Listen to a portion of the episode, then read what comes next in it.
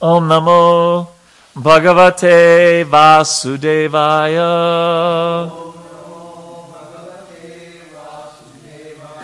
Om Namo Bhagavate Vasudevaya. Om Namo Bhagavate Vasudevaya. So we're on this rather long chapter, uh, the chanting of the song sung by Lord Shiva, otherwise known as what in Sanskrit? Rudra Gita. Very good. Excellent. And right now we're not up to that yet, but rather, whoops, I went too far. But rather we are um, discussing how the Prachetas met Lord Shiva, right? Because they had to meet him first before they could hear his prayers to the Lord. so uh, we did. We gave a little overview of, of the prayers last week, and uh, we'll hopefully get to them. I know I was a little, um, what's the word, optimistic in the list of verses that I asked you to read. for this week because there was a lot of them. Uh, and to the end of the chapter, we'll see how far, because we still have three verses, three purports rather, from last week's assignment. So we're on text 15. Is that right, Jiva Prabhu? Okay. If he says so, that must be right. When all the sons of Prachini Barhi left home to execute austerities, they met Lord Shiva, who, out of great mercy, instructed them about the absolute truth. All the sons of Prachini Barhi meditated upon the instructions chanting and worshiping them with great care and attention. And Prabhupada writes that this is the secret of success. If you heard that, wouldn't that perk your ears up? This is the secret of success. After being initiated and receiving the orders of the spiritual master, the disciple should unhesitatingly think about the instructions or orders of the spiritual master and not allow himself to be disturbed by anything else. This is also the verdict of Srila Vishwanath Chakravarti Thakur, who, while explaining a verse in Bhagavad Gita, Vyavasayatmika Buddhir, Ekeha Kurunandana, that is Bhagavad Gita, what is that verse? Chapter 2, 41, points out that the orders of the spiritual master is the life substance of the disciple. The disciple should not consider whether he is going back home, back to Godhead. His first business should be to execute the orders of his spiritual master. Thus, the disciple should always meditate on the order of the spiritual master, and that is perfectional meditation. Not only should he meditate on that order, but he should find out the means by which he can perfectly worship and execute it. So, of course, we know that this is this practically personifies Srila Prabhupada. I mean, you know, he got the order to uh, speak in the uh, teach Krishna consciousness in the Western world, and boy, did he do it! Um, and it's amazing how this purport, what we just read, is so exactly what Vishwanath Chakravarti said. I'll read the, the English to the translation of Vishwanath Chakravarti Thakur's comments. He says, Of all intelligence, because the word buddhi, if you have a site, Amika buddhi is mentioned in the Sanskrit, the best intelligence is focused on bhakti yoga. In bhakti yoga, one's intelligence becomes single pointed or fixed in determination. One thinks, quote, the instructions of my spiritual master to worship the personality of Godhead by chanting, remembering, serving his feet, and so on are my only sadhana. What does sadhana mean? Practice. My only sadhya. What does that mean? What? Goal. Yes, sadhya. Yes. So sadhana is the practice, sadhya is the goal. My only sadhya, my only livelihood. I am incapable of giving up these instructions either in the stage of practice, sadhana, or in the stage of perfection. That could be either bhava or prema. they alone are my object of desire and my only responsibility. Besides them, I can desire no other responsibility, not even in my dreams. It is all the same to me whether I feel happy or unhappy, or whether my material existence is eradicated or not. Yes. Uh, so you okay? We. We don't need a mic for this. He says, "Where is that found?" It's uh, Vishwanath. Many of the acharyas have written commentaries on the Bhagavad Gita. Um, tikas, they're called. So this was from uh, one of the great acharyas, Vishwanath Chakravarti Thakur, his comment on the Bhagavad Gita. Okay? so it's interesting because we're going to talk in, uh, if we get to it today, yeah, we should, in verse 36 about the mind and all the nature of the mind. And in one sense, this is the way to control the mind, is that one is so fixed in seva, so fixed in service, so fixed in the instructions of the spiritual master and Krishna, that one doesn't allow the mind to go hither and thither. And of course, that takes a lot of practice and a lot of mercy to get to that stage. But that's uh, kind of what's, it'll, we will see, we'll, we'll go back to this perhaps, or remind me to go back to this when we get to verse 36, because there's a connection there. Because here basically he's saying, because uh, Krishna says, Manmana Bhava Madbhakta, always think of me, right? Or Smartavya Satatam Vishnu, always think of Krishna, never forget him. And here's the practical means to do that, to focus on the instructions of the spiritual master. And here, of course, it's totally connected to what Krishna says, because here Vishwanath Chakravarti Thakur is saying, the instructions of my spiritual master to worship Krishna by chanting, remembering, serving his feet, etc. Any thoughts on this verse and this point? Yes, Mahamatra Prabhu, microphone. Uh, I feel it's very true, Prabhu, because all the instructions of the spiritual masters are will be in such a way that we always engage in Krishna's service. So naturally, we remember Krishna all the time. Exactly, exactly. And that was that was even one of Prabhupada's ideas about book distribution is that when you're distributing books, you're always talking about what's in the books. So you're always talking about Krishna. We didn't always follow that in the early days, but I think we're doing better now. Yes, then the question might come up well, what, what if I haven't received any specific instructions from the spiritual master, my spiritual master? Because um, not everyone has that personal relationship. Even Srila Prabhupada's disciples, 5% maybe, I can't know, but not hardly any of them, you know, got to see him like Tamal Krishna Maharaj did or Gopal Krishna Maharaj or etc. Um, so what about that? Well, there's, we, we get the instructions every time we open up one of Srila Prabhupada's books, right? And also, what Prabhupada said, although this may not, uh, hope this doesn't sound self serving, but at least traditionally in ISKCON, it was also coming down through the governing body commissioner, through the temple president, etc., in terms of practical application. Um, so there's also the spiritual master's representatives. And Prabhupada would often say that. He'd, he'd, often say, well, you know, you don't have to ask all the questions to me. You know, don't you have Rupanuga Prabhu as your president, as your GBC, or Satsvarup Maharaj, or this or that person, like that. So, anything else on this? Okay, then we'll continue, and we'll read the next four verses before we get to verse 20. So, Vidura asks Maitreya, he said, Well, how did they, how did they meet, right? He says, My dear Brahmana, to Maitreya, uh, why did the Prachetas meet Lord Shiva on the way? You know, uh, please tell me how the meeting happened, how Lord Shiva became very pleased with them, and how he instructed them. Certainly, such talks are important, and I wish to, I wish that you uh, please be merciful unto me and describe them. Prabhupada writes in the purport, the first sentence, that whenever there are some important talks between a devotee and the Lord, or between exalted devotees, one should be very curious to hear them.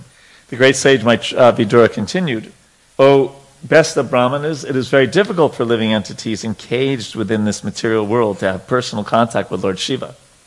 Even great sages who have no material attachments do not contact him, despite they're always being absorbed in meditation to attain his personal contact. So it's not an automatic thing. Lord Shiva, the most powerful demigod, second only to Lord Vishnu, is self sufficient. Although he has nothing to aspire for in the material world, for the benefit of those in the material world, he is always busily engaged everywhere and is accompanied by his dangerous energies like Goddess Kali and Goddess Durga. Prabhupada writes in the purport that great wars are symbolic representatives, representations of Kali's devastation of the Asuras and are actually conducted by the goddess Kali. Um, and he also writes that thus Lord Shiva, Lord Vishnu, gives intelligence to his devotees so that the devotee can make progress on the path back home, back to Godhead. Such, since a devotee has nothing to do with any kind of material possession, he does not come under the control of goddess Kali or the goddess Durga. No problem. We're just starting. The great sage Maitreya continued, My dear Vidura, because of their pious nature, all the sons of Prachini Barhi very seriously accepted the words of their father with heart and soul. And with these words on their head, they went towards the west to execute their father's order. How many of you have children? Do your children follow you just like uh, the Prachetas follow Prachini Barhi? Right? Some days. really? That's, that's rare. okay. mm-hmm. And uh, while traveling, the Prachetas happened to see a great reservoir of water which seemed almost as big as the ocean. The water of this lake was so calm and quiet that it seemed like the mind of a great soul, and its inhabitants, the aquatics, appeared very peaceful and happy to be under the protection of such a watery reservoir. So we're very fortunate to have uh, His Holiness Bhaktivinoda Maharaj join us. Detya, please have a seat. And uh, we did this before, didn't we, Maharaj? Did we do this this class before together? Okay, it's very uh, informal in the sense that um, I have a few things that I plan to speak, and then I'll just say, "What are your thoughts on it?" So there's no preparation needed. Um, I won't comment on that. and these devotees here, um, sometimes, usually, some more come as it as the uh, class goes on, but they've been doing this for like four years together because we're up to the um, fourth canto. So it's the it's the uh, uh, Rudra Gita, and uh, right now the Prachetas are just have just run into Lord Shiva at the mercy of the Lord, and I'm going to read uh, a little part of the purport and ask you to uh, see if you have some thoughts about the calm mind of a devotee. So Prabhupada writes, a devotee's mind is always calm, quiet, and desireless because he is always anyabilashita sunyam, having no desire other than to serve Krishna as his personal servant, friend, father, mother, or conjugal lover. Due to his association with Krishna, a devotee is always calm and cool. It is also significant that within that reservoir, all the aquatics were also very calm and quiet. Because the disciples of a devotee have taken shelter of a great soul, they become very calm and quiet and not agitated by the waves of the material world. I guess we'll read this other because it quotes this verse that's so connected. Those who are fixed in the service of the Lord are not agitated by anything. Therefore, whoever takes shelter of a great soul or a great devotee becomes pacified. In Chaitanya Charitamrita, it is stead, stated. Anyone know the verse we're going to come up with about only a devotee being calm? Um, Krishna Bhakta Nishkam Ata Eva Shanta. And then does anyone know the Bhukti Mukti Siddhi? Very good. Uh, a devotee of Lord Krishna is always peaceful because, because he has no desire, whereas the yogis, karmis, and gyanis have so many desires to fulfill. One may argue that devotees have desires for they wish to go back home, back to Godhead, but such a de- desire does not agitate the mind. So some thoughts, Maharaj, on calm and cool and peaceful, like, like you? yeah, I may be looking very calm and cool. Is it, uh, is it on? It's on, it's on. Okay, okay a little closer if you want. Yeah. well, comment about uh, all the disciples of the Guru who is calm and peaceful will also be peaceful and calm. Uh, I don't think it means in the material sense, calm and peaceful. Uh, obviously, Prabhupada's, all his disciples, taking it for granted that Prabhupada is placid like the lake, calm, peaceful. It's not that uh, we can literally translate it into saying that all of his disciples were very calm, peaceful, if you look at it in the material sense. Mm-hmm. You can actually maybe say that they were calm and peaceful because they were engaged in the devotional service of the Lord, understanding it differently. I think the connotation calm and peaceful needs some explanation. Uh. I don't think I'm very calm and peaceful with a lot of responsibilities to the institution, the uh, activities that we do. Anybody who's going out to preach and challenge a material realm is not going to be given a peaceful, calm situation in the world. and let's face it. Uh, so I obviously think there's some exotic meaning here. Calm uh-huh. peaceful. It's not. And uh, yeah, some thoughts for. Yeah, and one thing that came to mind as you're speaking, and by the way, I don't know if you know Mother Rambarush, we're very happy to have here. She's a senior disciple of Srila Prabhupada's and a scholar in her own right. Um, is devotees would, of course, I didn't have the opportunity, maybe Mother Rambaru did, of uh, sometimes Prabhupada could get very angry, even upset about something. And unlike us, like even in, in my, what I do in my trainings, in my job, talk about how, uh, how when people are very emotional, they're not thinking very clearly, and it takes some time to calm down again and get back into what they say the neocortex, you know. Um, but Srila Prabhupada could like be very strong with the devotee, chastise them if they did something wrong or to try to help them in their Krishna consciousness. But then the next second, So in other words, when we when it happens to us, lots of times it's kind of like the influence of the modes of nature. But for Prabhupada, it was only service. So he, eh, he manifests something, but then after shanti, you know, he it didn't. He didn't. The, the lower modes didn't have to wear off for him because he was never in them. Does that make sense? Did you ever see that?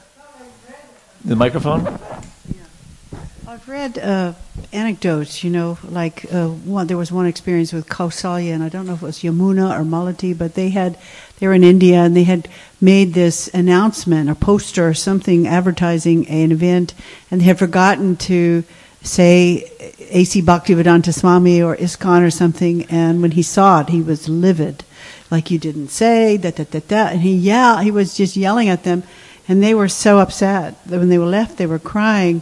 And a few minutes later, they saw him, and he was telling them what wonderful devotees they were, and thank you so much for endeavoring. And you know, he understood they were deeply wounded. so. Mm. He actually did it once with Jagatharani uh, Devi. Uh, he had gotten really strong about them, about their sadhana, and about associating with some people who weren't maybe the best association. And uh, Prabhupada thought maybe he had been done too much, so afterwards he calls Jagatharani back in the room, he takes off his ring and he gives his ring to her. yes. so, uh, what do they say? Uh, hard like a thunderbolt and soft as a rose? I, remember uh, one devotee telling me that he, Prabhupada was only like 15% thunderbolt, but 15%'s a lot. yeah. So, shall we go on? Any questions or comments on this? Uh, Jagatrini Mataji. Yeah. She, yes. Rings and yeah, jewelry were something that um, Prabhu and Jagatrini gave. They gave him once a ring that said Jai ISKCON. And another time, a, a very wealthy uh, person in Hong Kong gave, gave Prabhu a gold bracelet to give to Prabhupada. They gave it to Prabhupada, and Prabhupada said, Is this not for women? But, but out of affection for this person, he, he put it on. There's even pictures of Prabhupada on the. Uh, what are they called? The, the, the white, yeah, you know, and he's leaning back in, in Mumbai, in Mumbai, Bombay, and then he's, you see his, he had it on for a few days. Anything else on calm? Was, was Arjuna calm and peaceful while fighting the war? That's, what do you think?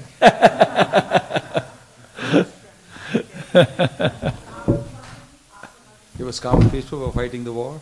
Yeah, I'm thinking like when you question, maybe after after listening to the Gita, maybe it helped him. I think he was furious. I think he fought. I, th- I, think Arjuna, if you read the Mahabharata after the Bhagavad Gita, he was furious, particularly when Abhimanyu was murdered. He was really using his grief in his anger, and uh, that gave him lots of success. yes, Raghunath. Also, he was not happy about fighting with Bhishma even after that. He was still not fighting to his full potential. Krishna was still asking him, You are not still doing it full because you are still holding back. And Bhishma is not going to hold back for you. Now, the question is is that because of Krishna's preaching or because of his attachment to family? He was still not uh, looking forward to it, to killing Bhishma because he knows that he has to fight him and he has to kill him. So he was still troubled about that. What do you think, Maharaj? Yeah, obviously. I think it would be a little too artificial to say that he was not having those feelings. He was totally renounced. He did feel very much when Abhimanyu passed away. He did feel very much when five sons of Draupadi were killed by Ashwatthama. He was raging, and then he and Krishna together chased Ashwatthama.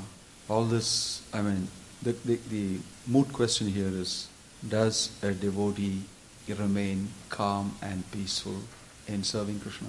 Mm. What does it mean to say calm and peaceful? well, of course, Prabhupada was, you know, speaking specifically because of the verse, right? And the verse was, while traveling, the Prachetas happened to see a great reservoir of water, which seemed almost as big as the ocean. The water of this lake was so calm and quiet that it seemed like the mind of a great soul, and its inhabitants, the aquatics, appeared very peaceful and happy to be under the protection of such a watery reservoir. So he was, you know, and but I guess it's interesting that yeah, what does it mean? Because you know, Krishna Bhakta Nishkam, uh, we, any devotee, even in the midst of a war, can, can be in that sense nishkam, and therefore. Ah, I think that's what it is. When we're actively doing some service, maybe in the world, we need to be in action. But normally, in a meditative sense, people, are, I mean, devotees are very peaceful, meditating on Krishna because they know they're sheltered by Krishna. Mm. Maybe that's what it means. Mm. Yeah. Yes, Jiva? We only have one microphone today. So you get some exercise. Hare Krishna. So again, when it came to his being deluded, previously he was feeling emotions and not sure about what his duty is. So he became the instructions, so he understood what his duty is. Now, during carrying out his duty as a Kshatriya, required him to engage his anger in his service of fighting. So, those are the activities, but when it came to what his duty is, he was calm. Very he good. understood what his duty is, and he was executing it out. Hmm. And now he's trying to do like duty, and of course, there can be some anxiety when carrying out duty, and there may be different levels as different you know realizations are. And that's why we see him agitated, anxiety, grieving. And the lesson continued much beyond Kurukshetra war. You know, the Brahmana sons and all those events later on it continued. Thank you. It also reminds me of that saying Srila Prabhupada said that we should be like a lion on the chase and a lamb at home. And I like to joke that sometimes we do it the other way around. Mm-hmm. We're timid in preaching and then we fight with each other like anything in the temple. but anyway, that's, I, I think uh, also, as you're talking about this, I came in late, so I don't know. no, we just Begin- started. Oh, you did. Um, but uh, you know, in the old days, we used to have uh, what's called transcendental anxiety. You know, and um, Prabhupada was pleased to see that we are anxious to, you know, get things done. I know when we had a flood here, everybody was in anxiety for the deities, and um, that was kind of a transcendental anxiety. It wasn't anxiety for ourselves as much as it was uh, for Krishna's care, uh, welfare. And in the Krishna book, there's so many places where Mother Yashoda was anxious for Krishna, and that was considered to be a, a transcendental meditation. Um, so th- I think it's kind of a.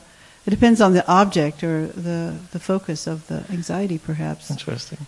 Yeah, I, I mean, this is a big topic, and we do have to go on to other verses. But um, when you think about it, the Shastra's full of even great souls making mistakes and blunders. I mean, I just finished just doing a, going through the sixth canto. I mean, Indra makes so many mistakes in the sixth canto. It's like it's like one after another. He can't stop. you know, fighting. You know, the thing with Diti and. Uh, you know, um, it just, you know, he just one after another. Uh, but he's a great soul, you know. So in one sense, uh, a, a lot of thing, a lot of people, uh, people in the Bhagavatam, when they do things, they'd be banned from an ISKCON temple today. We'd probably have to, you know, uh, Indra, we'd have to just allow him to come on Sundays or something like that. you know, uh, but it does kind of show the side by side great devotion and human frailty in some ways, doesn't it? Prabhupada made a distinction, I think, somewhere between a great soul and a pure soul. Mm. He, I think, in, if I vaguely remember, in an answer to a question as to why Brahma got bewildered by, you know, something, and then he said Brahma is a great devotee. Mm. Interesting. Yes. Yeah. So shall we go on? Because we have, uh, I really want to get to 36 today, if we can, because I prepared a whole thing on that. um, text 21, so we'll read through this until 30. It may, may highlight a few things. In that great lake, there were um, different types of lotus flowers. Some of them were bluish and some of them were red. Some of them grew at night and some in the day, and some, like the Indivara lotus flower, in the evening. How nice is that, huh? Combined together, the lotus flowers filled the lakes so full that the lake appeared to be a great mine of such flowers. Can you imagine, envision that? A lake full of lotuses. Consequently, on the shores, there were swans, cranes, chakravaka, uh, karandava, and other beautiful water birds standing about. There were various trees and creepers on all sides of the lake, and there were mad bumblebees humming all about them. The trees appeared to be very jolly due to the sweet humming of the bumblebees, and the saffron which was contained in the lotus flowers was being thrown into the air. These all created such an atmosphere that it appeared as though a festival were taking place there. The sons of the king became very much amazed. Who are the sons of the king? Prachetas. Um, very, they were, became very much amazed when they heard vibrations of various drums and kettle drums, along with other orderly musical sounds pleasing to the ear. The Prachetas were fortunate enough to see Lord Shiva, the chief of the demigods, emerging from the water. Imagine that just kind of, Lord Shiva comes out of the water. You go, you know, swimming at the pool, and all of a sudden, Lord Shiva. um, and his so he wasn't by himself, he was with his associates. His bodily luster was just like molten gold. His throat was bluish. He had three eyes, which looked very mercifully upon his devotees. He was accompanied by many musicians who were glorifying him. As soon as the Prachetas saw Lord Shiva, they immediately offered their obeisances in great amazement and fell down at the lotus feet of the Lord. Lord Shiva became very pleased with the Prachetas because generally Lord Shiva is the protector of pious persons and persons of gentle behavior. Being very much pleased with the princes, he began to speak as follows. Lord Shiva said, You are all the sons of King Prachinibarhi, and I wish all good fortune to you. I also know what you are going to do, and therefore I am visible to you just to show my mercy upon you. Lord Shiva continued, Any person who is surrendered to the Supreme Personality of Godhead Krishna, the controller of everything, material nature as well as the living entity, is actually very dear to me.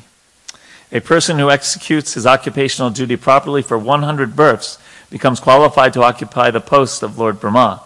And if he becomes more qualified, he can approach Lord Shiva. A person who is directly surrendered to Lord Krishna or, or Vishnu in unalloyed devotional service is immediately promoted to the spiritual planets. Lord Shiva and other demigods, demigods attain these planets after the destruction of the material world. You are all devotees of the Lord, and as such, I appreciate that you are as respectable as the Supreme Personality of Godhead Himself. I know in this way that the devotees also respect me and that I am dear to them. Thus, no one can be as dear to the devotees as I am. So we hear a little bit, and ask Morris to speak a little about uh, Shiva Tattva. Okay, Prabhupada writes, because Lord Shiva is a great devotee of the personality of Godhead, he loves all the devotees of the Supreme Lord. Lord Shiva told the Prachetas that because they were devotees of the Lord, he loved them very much. Lord Shiva was not kind and merciful only to the Prachetas. Anyone who is a devotee of the Supreme Personality of Godhead is very dear to Lord Shiva. Not only are the devotees dear to Lord Shiva, but he respects them as much as he respects the Supreme Personality of Godhead. Similarly, devotees of the Supreme Lord also worship Lord Shiva as the most dear devotee of Lord Krishna. They do not worship him as a separate personality of Godhead. It is stated in the list of nam-aparads that it is an offense to think that chanting the holy the name of Hari and the chanting of Hara or Shiva are the same. So, of course, this is a misconception that you must run into a little bit preaching in India. And uh, what, what, anything to uh, illuminate us more on this idea of, you know, Shiva Tattva, which is, you know, an important thing for us to get, make sure we're clear on. Well, I, I don't think lots of people go around chanting name of Shiva the way we do, chanting Krishna's names. But Uh-huh. the Shivoham, Shivoham is very common.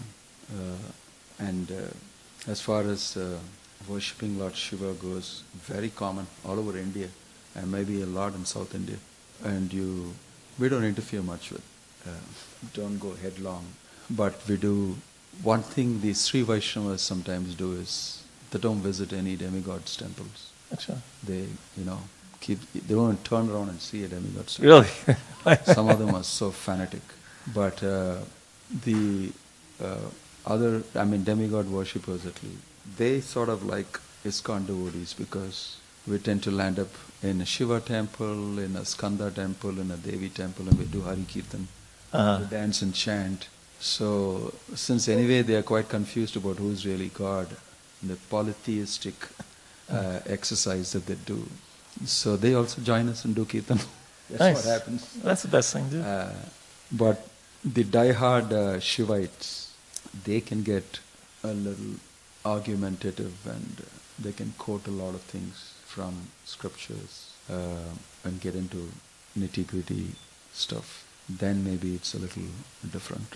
and But Lord generally speaking, many of the Shiva worshippers are not so deep in their understanding of absolute truth of God and things like that. So we don't have to worry so much. and Lord Chaitanya visited demigod temples? Yeah, plenty.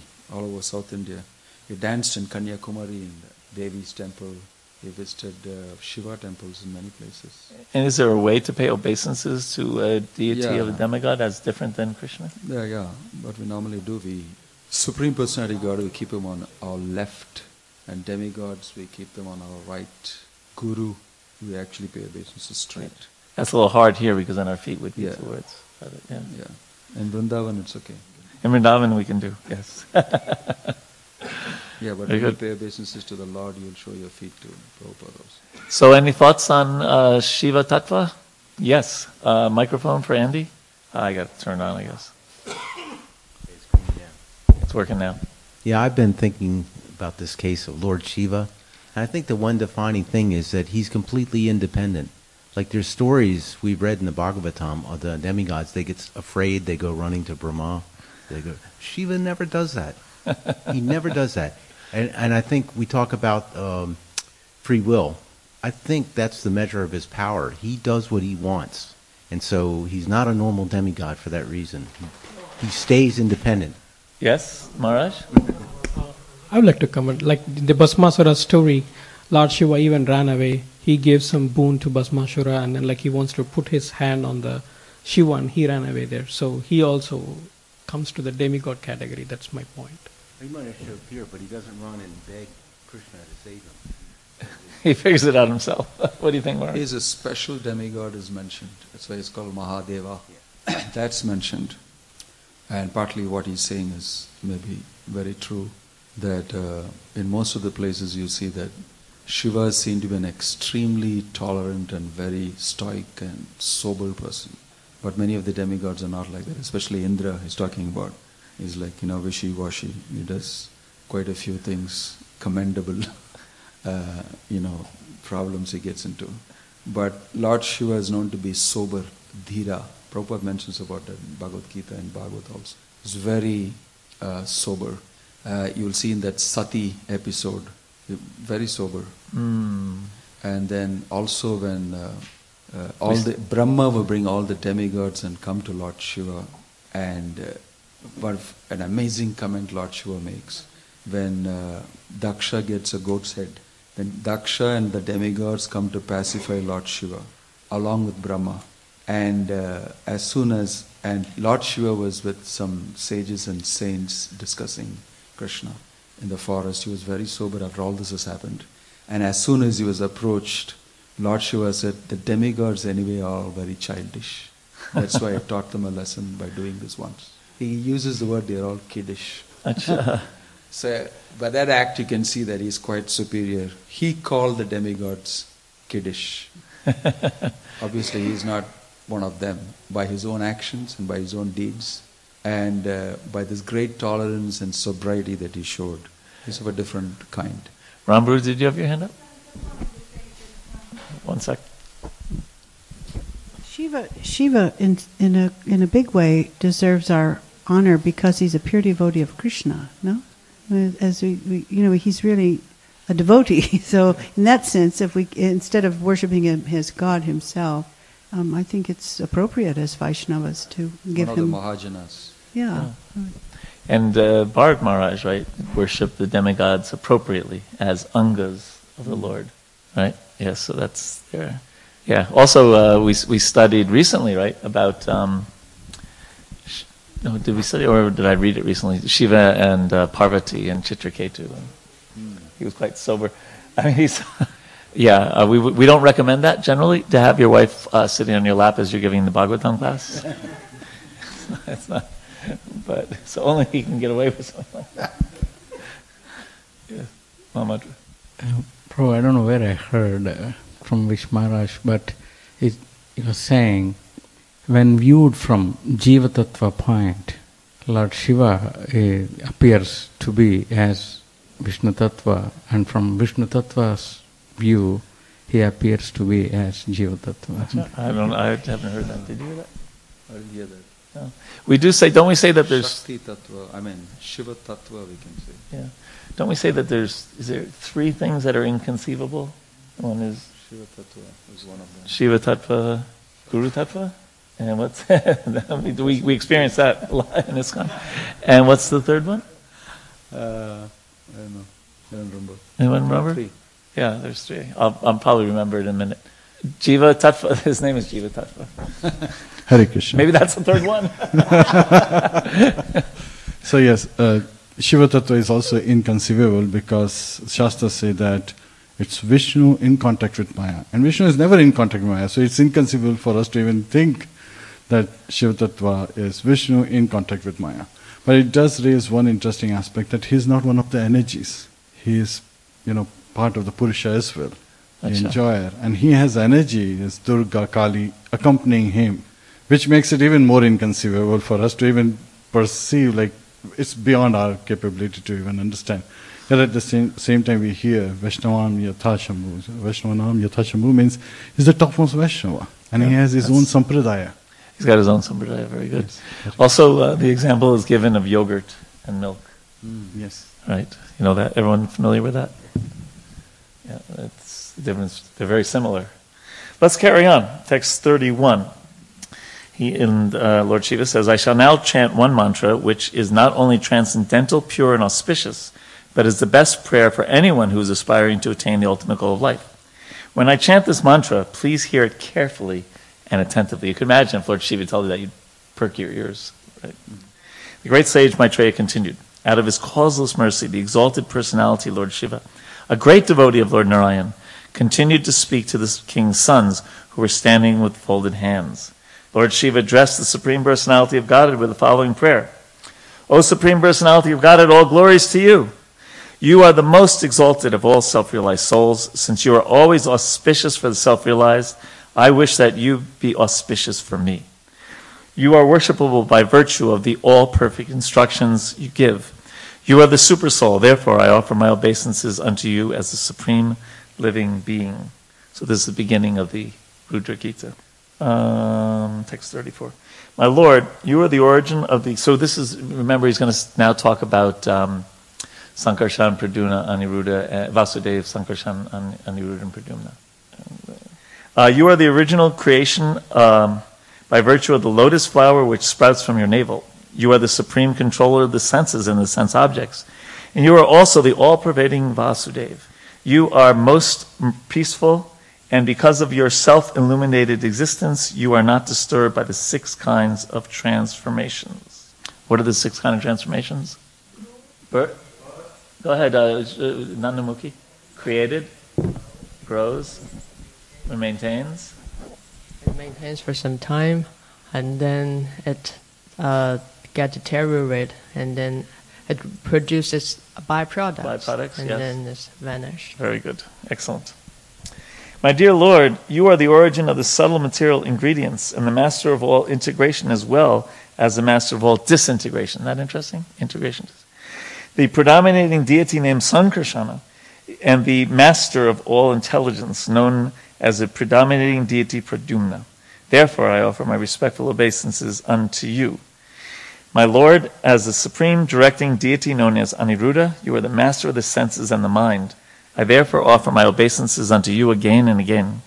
You are known as Ananta as well as Sankarshan, because of your ability to destroy the whole creation by the blazing fire from your mouth. So um, the purport begins by saying, The mind is the director of the senses, and Lord Aniruddha is the director of the mind. In order to execute devotional service, one has to fix his mind on the lotus feet of Krishna.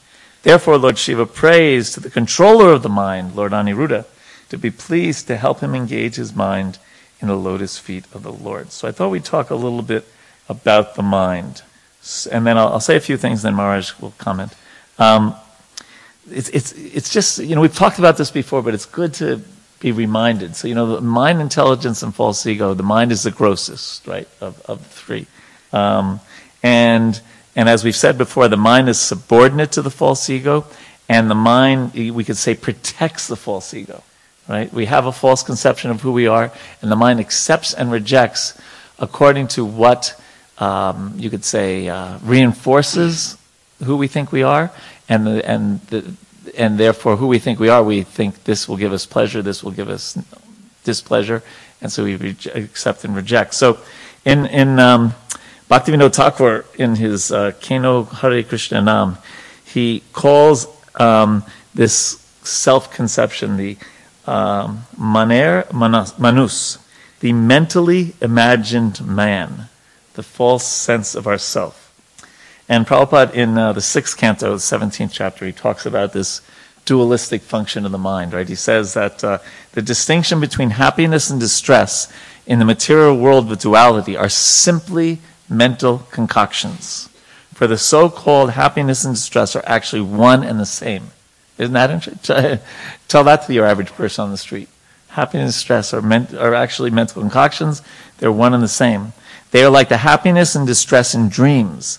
A sleeping man creates his happiness and distress by dreaming, though actually they have no existence. The mind is the via medium in both dreams and wakefulness, and everything created by the mind in terms of sankalpa and vikalpa, which means acceptance and rejection, is called manodharma, or mental concoction. So then let's just go on to a little bit about the Avanti Brahmana, okay, in the 11th canto, um, 23rd chapter. So you, I think mo- many of us know the story of the Avanti Brahmana, just very briefly. He was like Maha miser. He, you know, it's, it's just like he was like the, uh, if a temple president had uh, the ideal um, treasurer, he would be it because mon- money only came in, it didn't go out.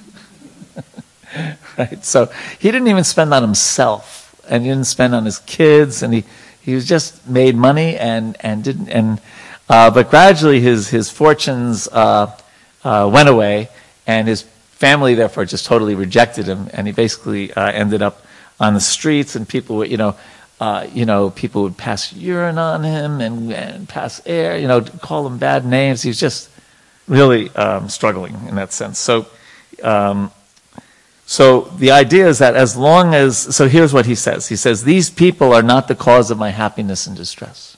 I try to convince ourselves of that when we think someone is giving us a hard time. The Avanti Brahmana, uh, no, neither the demigods, my own body, the planets, my past work, or time are the cause of my happiness distress. Rather, it is the mind alone that causes happiness and distress and perpetuates the rotation of material life.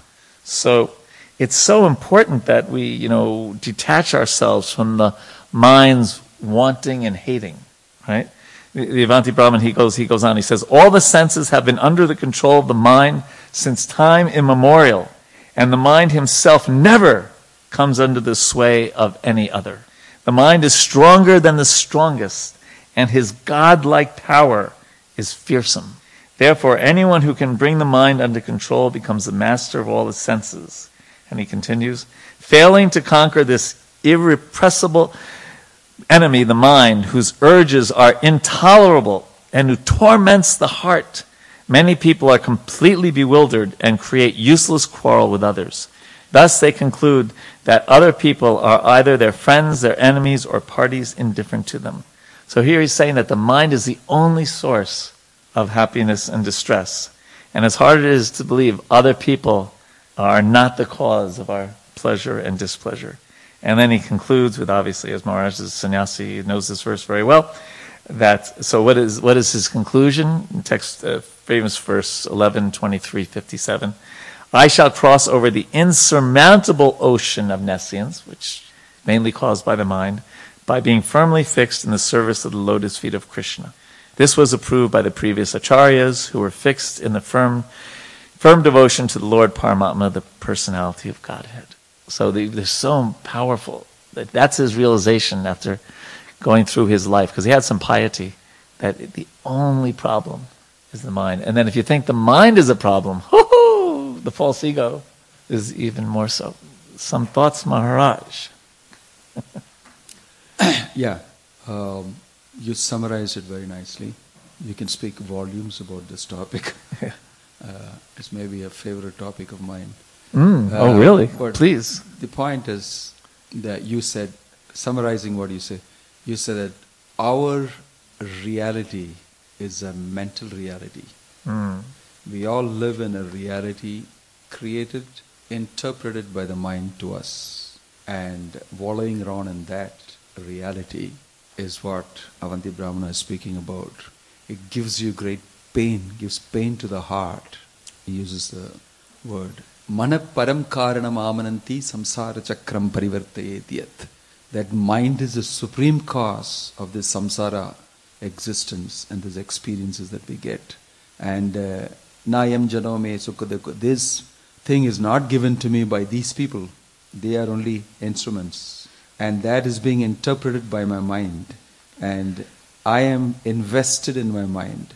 And for me, my mind makes my reality. And therefore, I'm suffering it. Mm. Therefore, I'm suffering it. But Krishna speaks greatly of the Avanti Brahmana to Uddhava and says that this person, he understood this. Mm. This Avanti Brahmana understood this and he overcame. He just crossed over. Etam chastaya paratmashtam. Uh, by consistently remembering my lotus feet and remembering me. It's a very wonderful uh, story actually. How to overcome uh, our false reality that we live in and we take very seriously. There's another reality, which is actually the reality, which we are not able to access. And in that situation, we are actually so ignorant about ourselves. Forget the reality. We're so ignorant about ourselves, about Krishna, about the world, even the reality that we perceive in the world, the material, so called material reality, is not true. It's reality interpreted to you. So you don't even see material reality properly, which Prabhupada explains as noumenal and phenomenal in the Bhagavad Gita. You don't even see the material reality properly. So we live in a mental world and we interact using each other's mental worlds. Uh, you can say it'd be doubly complexing.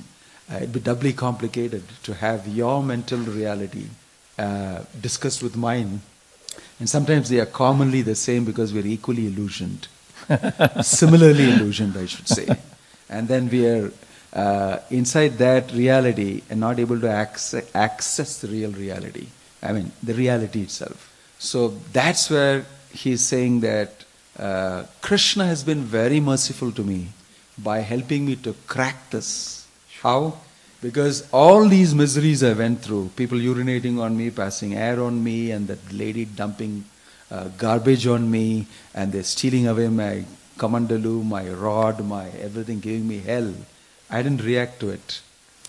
And Krishna has put me through this. He has put me through this experience so that I'll renounce and cross over this samsara.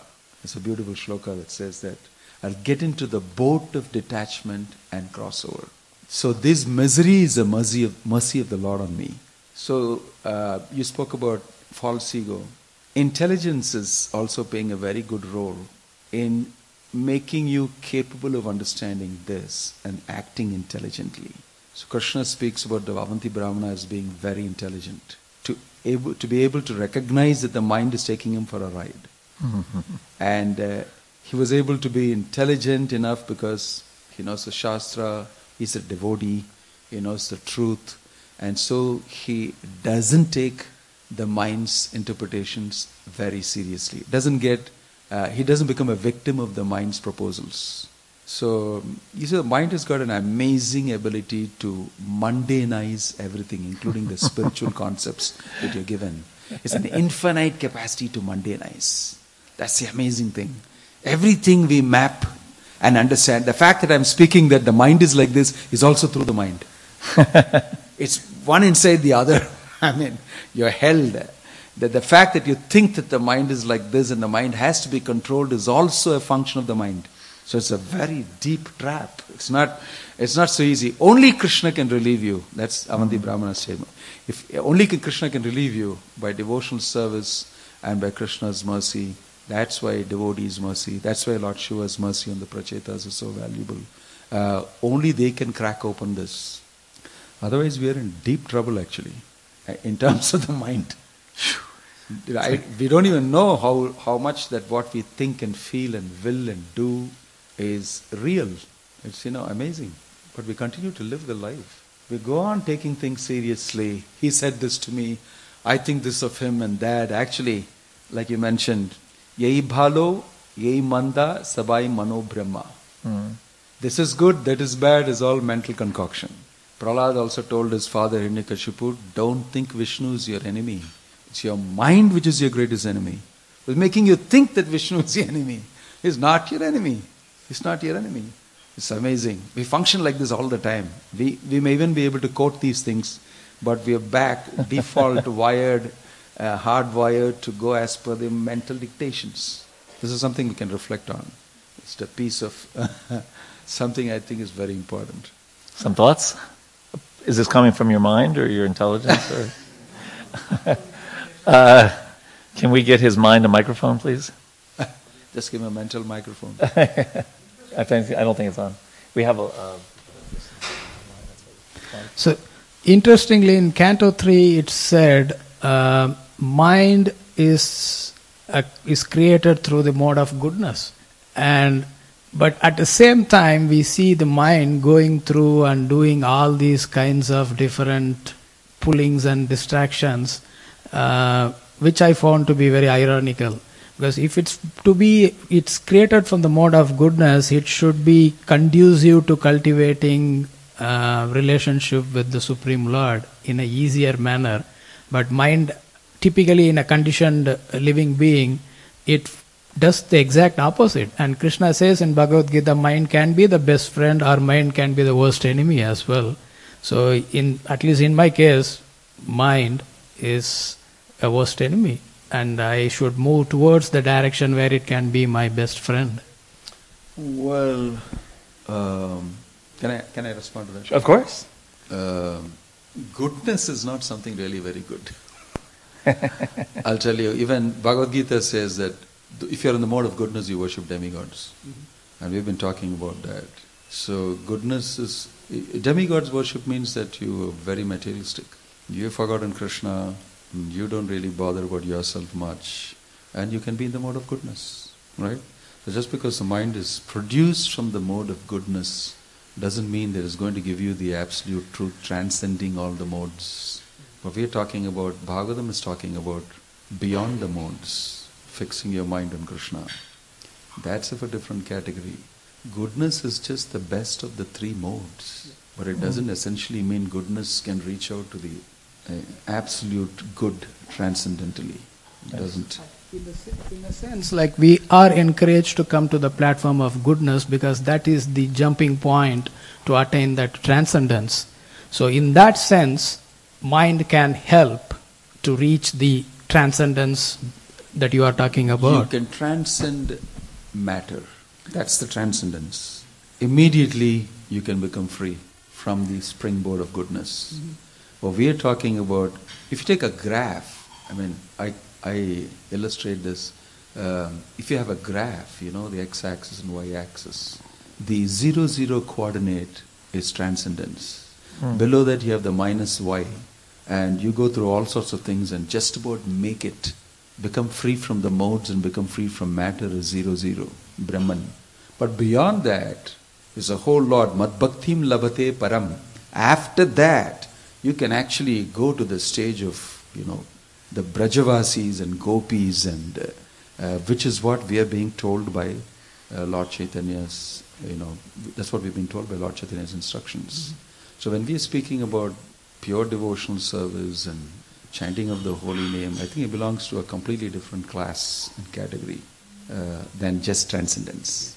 Not we're not speaking about plain vanilla transcendence uh, uh, in the terms of getting mukti and Brahman, and uh, I think that uh, quite often uh, we are being shown a very lofty position, and we may not be fit enough to sometimes even realize or understand it, and we may confuse transcendence and mukti with uh, certain things to do, being in the sattva platform and etc. etc. Those are all byproducts of uh, plenty of byproducts in devotional service, but we don't need to be just good.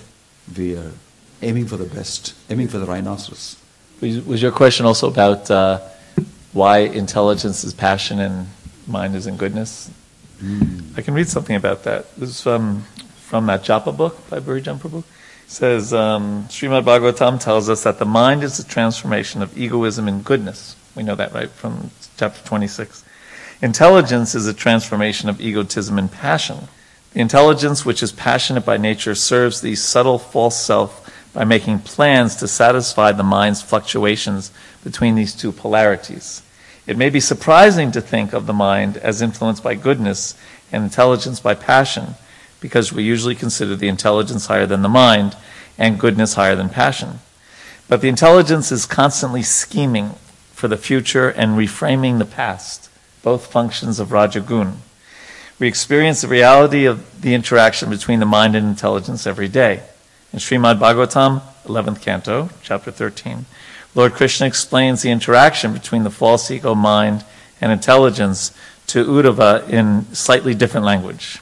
My dear Uddhava, a person bereft of intelligence first falsely identifies himself with the material body and mind, and when such false knowledge arises within one's consciousness, material passion the cause of great suffering pervades the mind, which by nature is situated in goodness.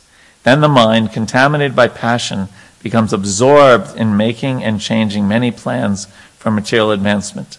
Thus, by constantly thinking of the modes of material nature, a foolish person is afflicted with unbearable material desires. Yikes. what a quicksand mess we're in, Maharaj. Other, oh, go ahead. He's saying it's uh, by the influence of the intelligence, the mind becomes passionate. Yeah, that's what the. That's the key. That's what yeah, Krishna's telling Uddhava. Yeah, yeah. Very interesting. Any other thoughts on the mind? Yes, Andy. What is your mind telling you? Yeah, that's the problem. I think this whole talking about intelligence is very confusing to somebody like me. Because do they really have a word intelligence in Sanskrit? Wasn't it all really mind, different kinds of mind? And th- when you use the word intelligence, we have a the Western idea of intelligence just like a ruler to see how good your mind is at working with external stimuli, figuring out things, right? And so this intelligence makes it very confusing. Isn't it really just another kind of mind, what they're translating as intelligence? Interesting. In one place in the Bhagavatam, Prabhupada says, intelligence is deliberation of the mind. Hmm. There's that deep mind, the cheat, right? The, That's Chitta. consciousness. Right? Yeah, but isn't that a kind of mind too? It's very confusing to s- to a Westerner. Uh, I think it's one inside the other, like a telescopic aerial that you pull out from a transistor or something that you're using for communication. Um, and uh, for everything that we do, even through the false ego, the intelligence, everything, it all goes through the mind and processing is all done. All of them are involved. I don't know how to put it across, but that's my personal understanding. So it's not that you function only mentally without the intelligence and the false ego, etc. The soul is experiencing all these things through its tools of the mind, intelligence, and body, and false ego, and everything. So it's all aligned. When you're thinking, all of them are working.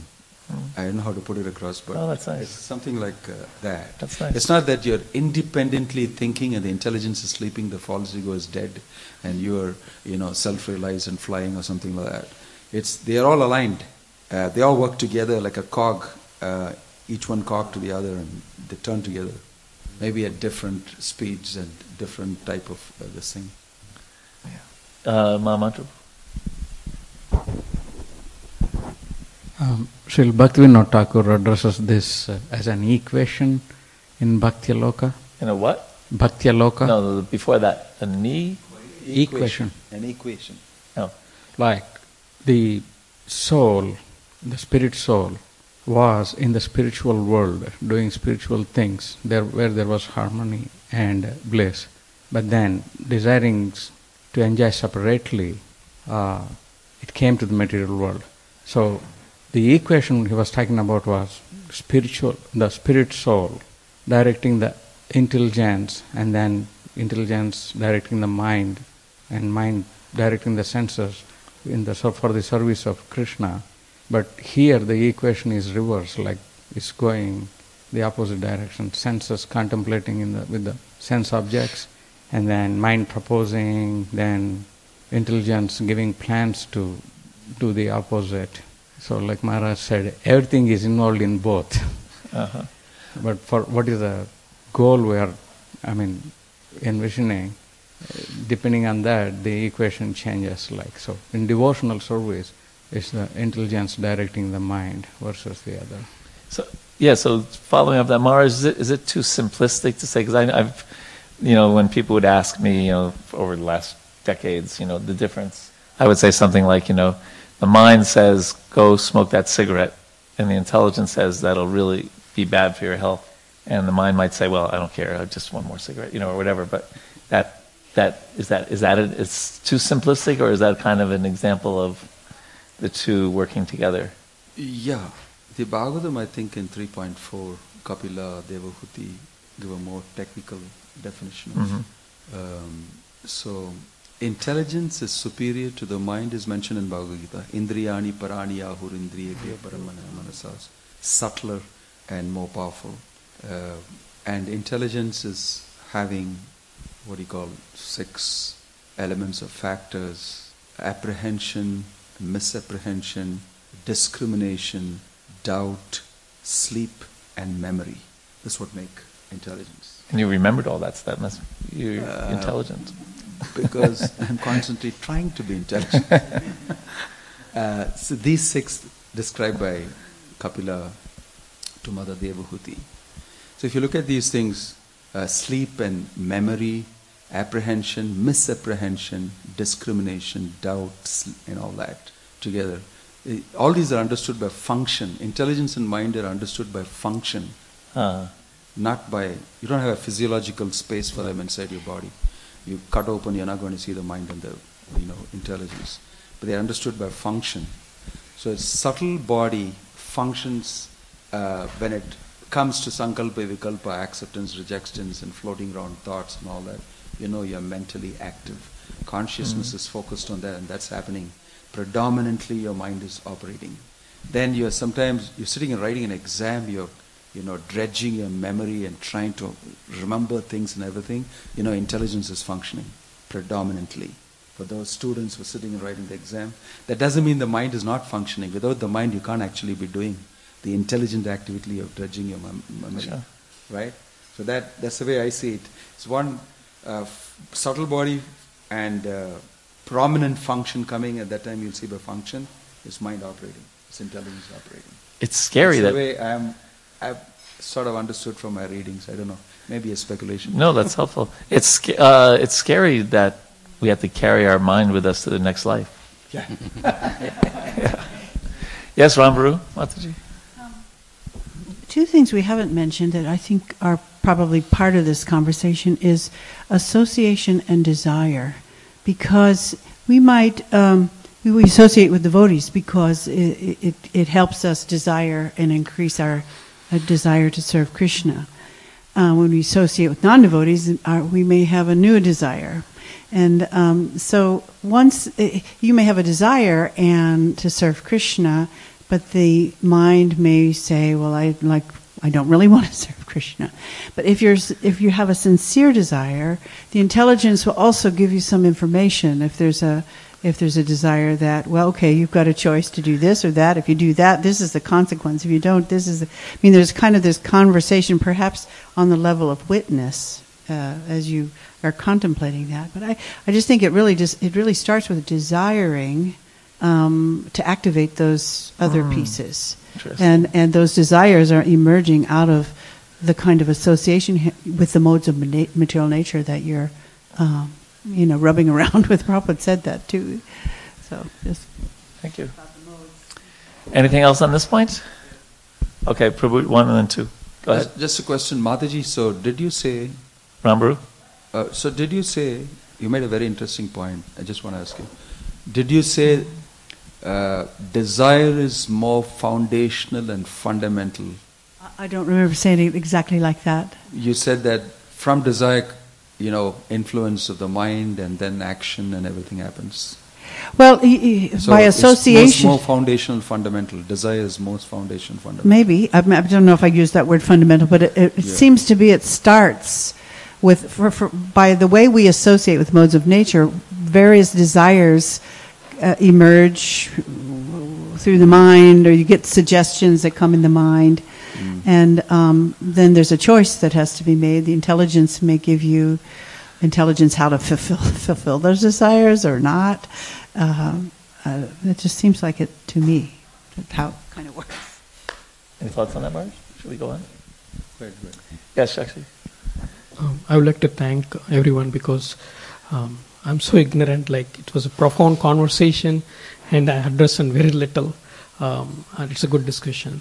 Uh, but like uh, I feel that like again a couple of things is everything is in the bodily platform. Like as Maharaj mentioned, like zero is the uh, place where like uh, that's the uh, ultimate uh, transcendence platform. Everything is under like you know bodily platform, the mind and intelligence.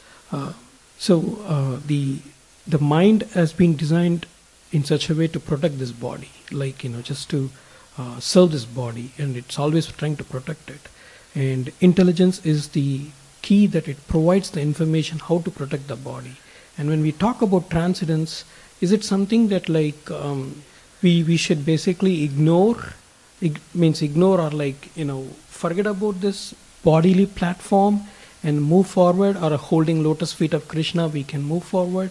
Um, is it, is it my understanding correct? And as well as Mataji mentioned, desire.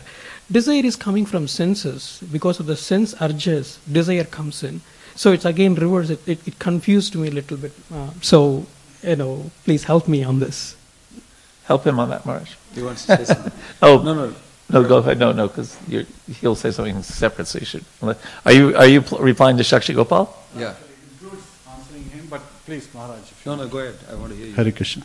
So, in my research, I found the answer to be in biology, or to be very specifically in neuroscience. There are three parts of the brain. The first one is R complex. R stands for reptilian. So, reptilian is basically eat, sleep, mate, defend, those particular very primitive emotions. And we have an R complex part, which is, you know, same as those uh, reptiles, as we find. Then comes the animals and other beings, and they have limbical, which is feelings. And then on top of that, we have neocortex. Limbical is all about feelings. You know, you feel good, you feel bad, you feel hurt. You capture all those feelings in the limbical part of the brain. And then comes the neocortex, which is where you understand language, which is your area for logic, your intelligence. Uh, in Bhagavad Gita, Lord Krishna identifies what's the sitting place of mind, you know, and the senses and mind and so forth. So again, that's very clearly identified. So when you look at it from a biology perspective, as how our brain is designed, we actually see that the neocortex has no capability of understanding feelings.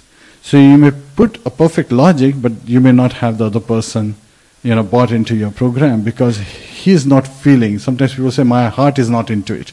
I understand you perfectly, but my heart is not into it, so I cannot engage with you. And that's about feelings. That's not about logic or language. And mind is actually, you know, capturing all this acceptance and rejection, the manodharma, the position of a mind. The dharma of a mind is to accept and reject based on how you are feeling, which is the limbical region, which is the you know inner part of the brain.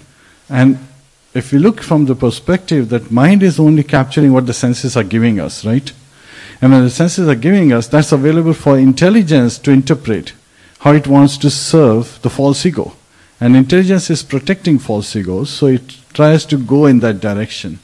Now, intelligence, when it gets the right shelter, the association is a big thing. So, if you associate with your senses, which are associating with the sense objects, you are in the downward direction, and the reverse cycle, like Muhammad Prabhu said, goes on. However, if you get the right shelter, you get the right association, then you realign and understand what is good for you. And that's why in the mode of goodness said that what looks difficult in the beginning, like even for the food or like, like happiness and other thing, what is difficult in the beginning becomes amrit, right? It's nectarian afterwards. While in passion, it appears amrit, it appears nice, but afterwards it's poisonous. And similarly, but in the mode of ignorance, it's bad from the beginning till the end. Thank you. That's just a summary of what I understand. Any comments? Okay. So let's move on. We have a few minutes left. And uh, let's at least do the next verse. um, my Lord, oh, so remember, this is still kind of um, in glorification of the Chaturvyuha. Um, my Lord, O Aniruddha, you are the authority by which the doors of the higher planetary systems and liberation are opened. You are always within the pure heart of the living entity. Therefore, I offer my obeisances unto you. You are the possessor of semen, which is like gold, and thus, in the form of fire, you help the Vedic sacrifices, beginning with the Chaturhotra. Therefore, I offer my obeisances unto you.